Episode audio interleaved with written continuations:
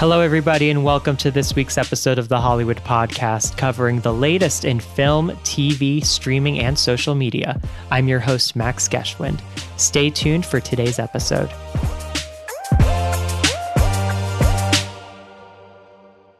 Well, I'm so grateful to be joined by Ray Whitehouse and Frankie Gonzales-Wolfe with um, Run for More, which is a new documentary that just um, premiered at Outfest this past week. It documents Frankie's historic trailblazing campaign for city council um, in San Antonio, Texas. Thank you both so much for taking the time to chat with me. I really appreciate it. Thank you. Thanks, Max. So, Ray, I want to start with you because you're the director of this project. Tell me, how did you find out about Frankie's story and learn about her um, campaign for city council? Yeah, I met Frankie in 2016 when she was a campaign volunteer for the Clinton campaign. I was living in San Antonio at the time, and campaign volunteers really just inspire me. You know, they work on campaigns and believe that the work that they're doing has an impact on the overall outcome. And uh, at the margins, that's true. So um, I think that campaign volunteers overall don't necessarily get the recognition that they deserve. And so I set out to make a short film about campaign volunteers and got to meet Frankie when I went to the Clinton office in San Antonio. Um, so we filmed a little bit in 2016, and then uh, I got to meet her husband Jeff, and you know we built a relationship a little bit. And then um, two years later, she called me and said, "Hey, I think I'm going to run for office." and I asked Frankie if I could keep filming with her, and that's that's how the majority of the the project unfolded in that in that year of when Frankie was running. So we started in 2016. I got to know Frankie a little bit. We stayed in touch, and then the film uh, evolved from there. Yeah, and that's crazy to think that you know sticking around with her over those years would develop into this campaign of her own. So, you know, from the beginning she was a volunteer for someone else's campaign and then she decided to spearhead her own campaign and be the candidate herself. Um, how soon i have one more question for you ray and then i'll switch gears to frankie but how soon after finding out about her campaign did you realize that this was going to be the subject of your next film? I know you talked about how you were just planning on doing a short about campaign volunteers but how did that sort of um, transition into focusing into being a film about Frankie specifically? Yeah, the film we were in, or I was in post production on editing the short when Frankie let me know that she was going to run, um, and I really thought that the exploring the transformation from wanting to be a volunteer to actually wanting to be the candidate was super fascinating. And then you add in the context of everything that's been happening in Texas as it relates to anti-trans legislation, anti-LGBT legislation. Frankie's deciding to step up in that context, I thought was really, um, really inspiring, and um, and the fact that no one uh, had ever been elected as a trans person openly in Texas, you know, there's kind of that. Can Frankie do something that no person has ever done before? Um, aspect to it. So I thought especially because of the relationship that we had formed from 2016 to 2018, that we could do both something that explored this broader political campaign narrative arc, but also go beyond that sort of top line um, can she win, but also explore because of the relationship that we had, can we explore how Frankie had been transformed by this experience? Um, and I think that that's what um, that's what makes this film uh, different from a lot of other political documentaries is we really get into that aspect of it. And that only happened because frankie um, you know granted me access and allowed me into her life in a way that we could make that kind of film. Mm-hmm. um, frankie i'd love to switch gears. Um, by the time ray approached you about wanting to do a documentary about your campaign in 2019 you had already known him for a couple years. So was there a certain level of comfort there knowing that ray specifically who wanted to do documentary is someone that you've known and so you had trust in him in telling your story of your campaign? I did. Um, only because Ray and I had already started working on the um, volunteer idea of, you know, working on this uh, as, you know, us volunteers and what we do on campaigns. Now, mind you, I have been working in politics for 26 years. You know, the first campaign I ever worked on was the Clinton Gore campaign in 1996. So I have been doing this for a very, very long time. And I've managed several, several, several campaigns and been on every arc of a campaign that you can think of. But um, yeah, when Ray, keeping in touch with Ray, when he had notified me, you know, that he would like to um, stay in touch when he was moving to DC, I had called him and said, you know, um, I'm thinking I'm gonna, I'm gonna run for office myself. Uh, the idea that I had in my head at the time, now that I think back about it, was thinking, oh, would Ray would want to maybe capture what local government is about on the, the local side of volunteers. Um, I never thought um, that the documentary would turn into um, me um, in, in essence. But I'm honored and proud, and I'm glad that we were able to tell a, a very important story here in Texas. Documentary definitely does touch on your years of volunteerism for many campaigns, starting with that Clinton Gore 96 campaign, which was highlighted. Um, but you also come from the corporate world, which isn't the most traditional background for a political candidate or for someone who aspires to be an elected official. Can you tell me about that moment, if it was a singular moment or moments that compelled you to enter the political arena in that aspect as a candidate? Sure. Well, um, I have been like I said, I've worked on several, several campaigns and I've helped many, many uh, officials get elected. Um, I've heard the promises they've made to their constituents. I've heard their uh, stump speech over and over again. Um, I've written many of those speeches, but it, at the very end of the day, it a lot had to do with uh, diversity and inclusion. What I was helping um, candidates get elected on was the fact that they would use members of the LGBTQ community as a platform for their races. Yet, um, we were a tool for them to use, yet, not many of them were practicing the, that diversity inclusion in their offices, meaning they wouldn't hire people that were trans, they wouldn't hire people that were gay or lesbian, uh, so on and so forth. So I started to become a little frustrated with that. Um, and then jumping into this race had a little bit to do with that. I, I, I was tired of continuously helping others be a voice for me at the table that I decided that I could just be my own voice and I didn't have to help others do that. Um, so that was part of my motivation of me trying to get in there. And then Ray touched on it um, very well you know, I live in Texas. I'm a trans woman who lives in Texas. And time and time again, you know, even back then, we were faced with, um, you know, bathroom bills and all this other nonsense that Texas likes to pull. Um, and it really started to hit on that I, I was I was sick of seeing um, so many cisgender individuals sit at a table and make decisions about my life um, and people like me who you know, in, essence, they're ignorant about, um, and they don't really understand what we go through daily to just try to live honestly and truthfully. Um, so that really started, you know, that with just a, a lot of other things just started to build together that led me to, yeah, it was just, it was time for someone like me to step up to show that we can be more than the stigma that's placed upon us on all the time. And um, yeah I, I, I wasn't i wasn't going to hold back anymore. And being that i've been working in politics for so long i said it's it's a great opportunity. So i took advantage of it.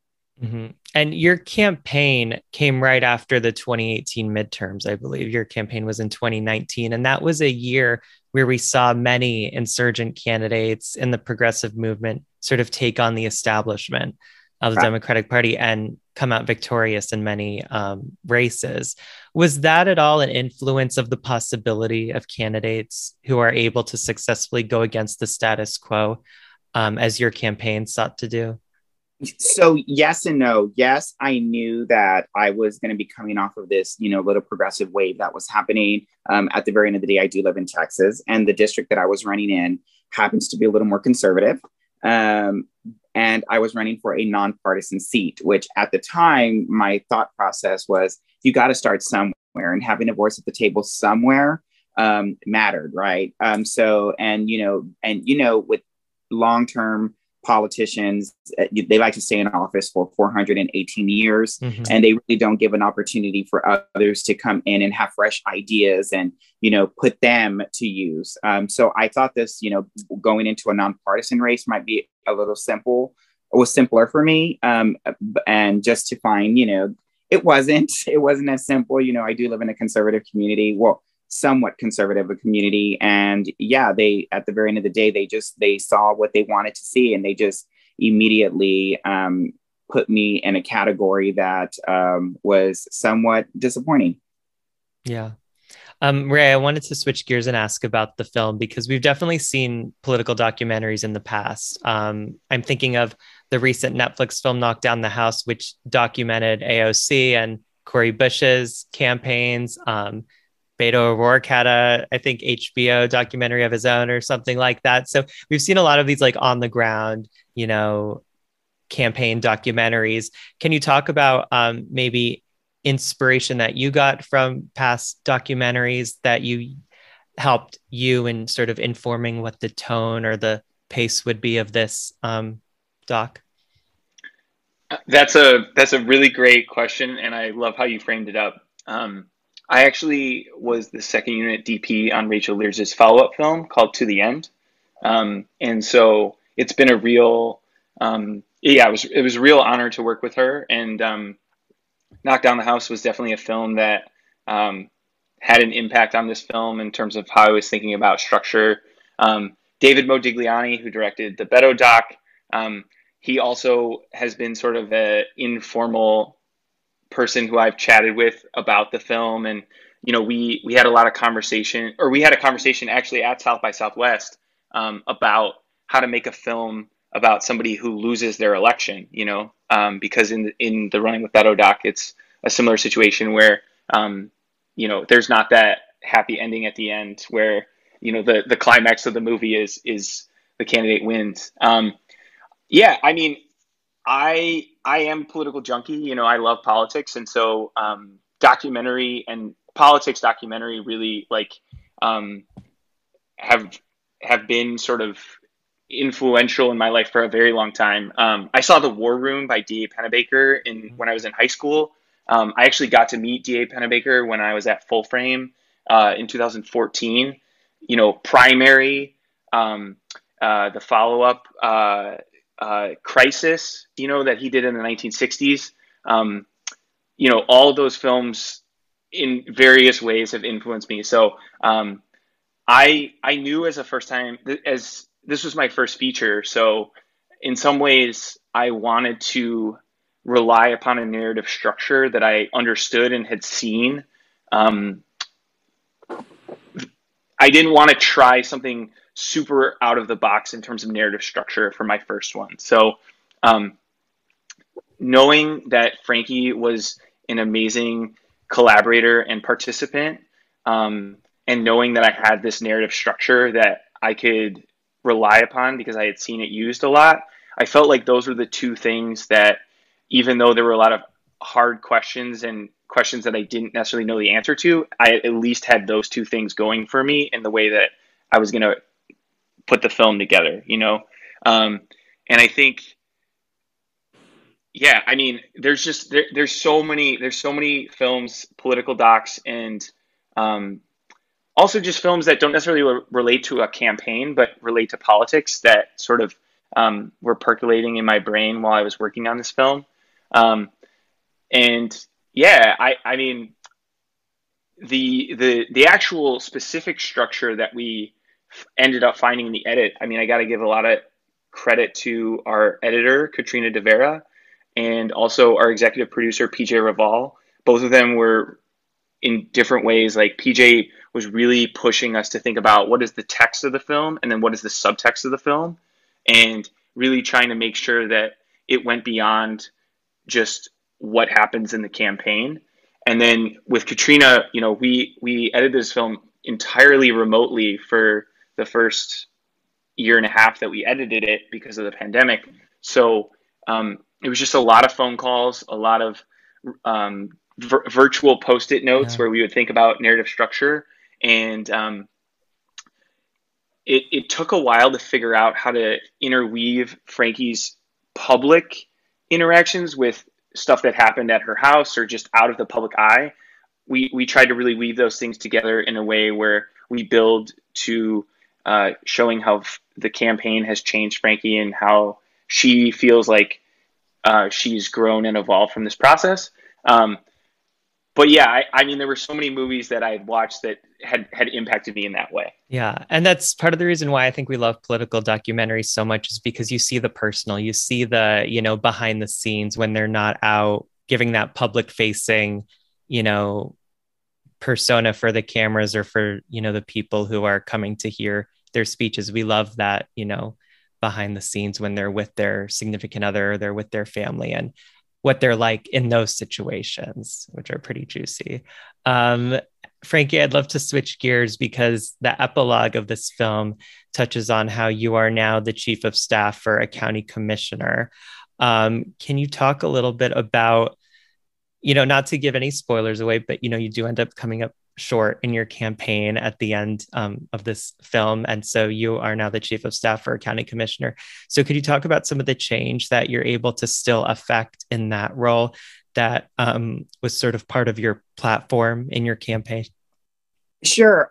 A lot of it has to do with disability. Um, and, you know, I feel now that, well, let me just go back a little bit and not just do a lot of spoilers of the film, but a lot of it has to do with um, finding my footing and finding who I am and how I wanted to be in this community, right? And so going into the campaign originally, I felt I knew myself, I knew what I was doing. Um, I, I, was very confident and headstrong about um, what I wanted to represent. The campaign taught me something very valuable, and it taught me about privilege. It taught me about uh, the trans community. It taught me so much about the people who I was really trying to be the voice for at the very end of the day. Um, and I grew a lot from it. Um, so, coming into this role as the first openly trans uh, person to be a chief of staff for uh, an elected official in Texas, um, I wanted to ensure that I went into this with just a very, very, very uh, visible manner that I didn't hide about who I am as a person. Meaning, um, I now walk into rooms and I take up space. Um, I, I, ensure that, uh, you know, when questions are asked, I answer and I ensure that I'm always asking questions. Um, you know, we deal a lot with county budget um, with many departments that make up the, you know, the county. Um, and I ensure that I play a very big role in, you know, how we look at, you know, contractors. We look at diversity inclusion. You know, we want to make sure that people that are being placed on um, certain committees and uh, or uh, you know, just people that I want to work with the county that we look at uh, who they represent and what they're representing to make sure that we touch on all demographics. So I feel now that I have a better insight um, into, you know, being closer to the table that I want to be at. Um, I I feel like I I now have a responsibility to help knock down more walls. And what I mean by that is, you know, with many of the activists and uh, people in the community in the trans in the LGBT community holistically are, are, trying to do is knock down these walls to be able to have uh, an opportunity to you know speak louder and affect change with our legislation. Um, and now that being someone who is a little more on the inside, I feel like I get to do the opposite. I get to knock down those walls from the inside out um, you know, so that I can meet my partners in the middle so that we can knock down these walls just a bit faster. Um, so, yeah, I, you know, I, I, still have a lot of learning to do. Um, I, I won't say that this film taught me everything, but um, it did bring me a, a, closer to who I am as a person, um, and and I'm so honored. Uh, I'm honored by that. Um, the, you know, at the very end of the day, no, I may not have won this election, but I still came out, uh, you know, a thousand percent winner only because of my growth and development and what I still get to do for the community, which is serve. I, you know, I, I'm uh, that's my passion. My passion is to be able to help others and be a voice for the voiceless. Um, so I, I, get to do that every day, and I, am proud of that. Mm-hmm. Well, my last question is perhaps the most obvious, which is, do you have plans to run again? Um, so that is a great question that I constantly get asked. The the the answer to that is yes, I, I do. Um, I'm not done yet. Um, I do believe that there is so much more that I, I want to get done as far as the, uh, the Texas legislation is concerned. Um, but I know it's not going to be in a nonpartisan arena. Um, and only because I feel like I can affect more change by playing the role that I'm supposed to play. And that's fighting with the people who continue to um, place me into a category that uh, um, is just unfair you know, um, and I, I am looking forward to running uh, likely for a, a, a, House representative position. Oh, wow. Now, mind you, it's not going to happen next week, and it may not happen for another four or five years. Um, I, I still have, I feel I still have a lot of uh, learning and growth to do. Um, I want to make sure that this time when I go into this race, I go in with you know heart, spirit, and mind uh, coming together as one. I want to I want to talk to more organizations um, throughout Texas. Although I'd be I'd be representing just a, a, a, a small part of Texas and the Texas Lege. I want to make sure that um, I, I, still am representing a, a, community holistically all over Texas. So I know that they're going to be looking for that voice. Um, and I want to make sure that I understand their needs and concerns. So when I go into this race, it's going to help me be able to put together my platform what I'm running on, why I'm truly running for this. And um, it's just, I think it's going to give me more of a motivation and being really prepared uh, and assisting this community and, and its needs. So you intend your next campaign to be for the Texas House, not another council campaign? No, that's okay. correct. okay.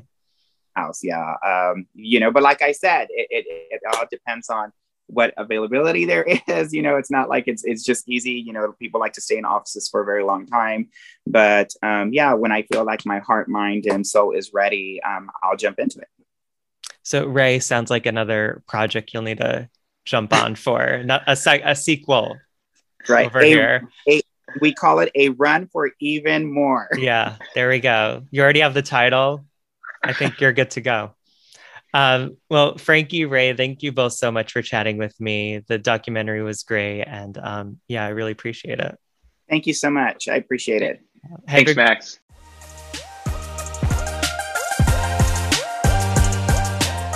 Thanks so much for tuning in. Please take a moment to subscribe to the Hollywood Podcast for free on iTunes or your favorite podcast app.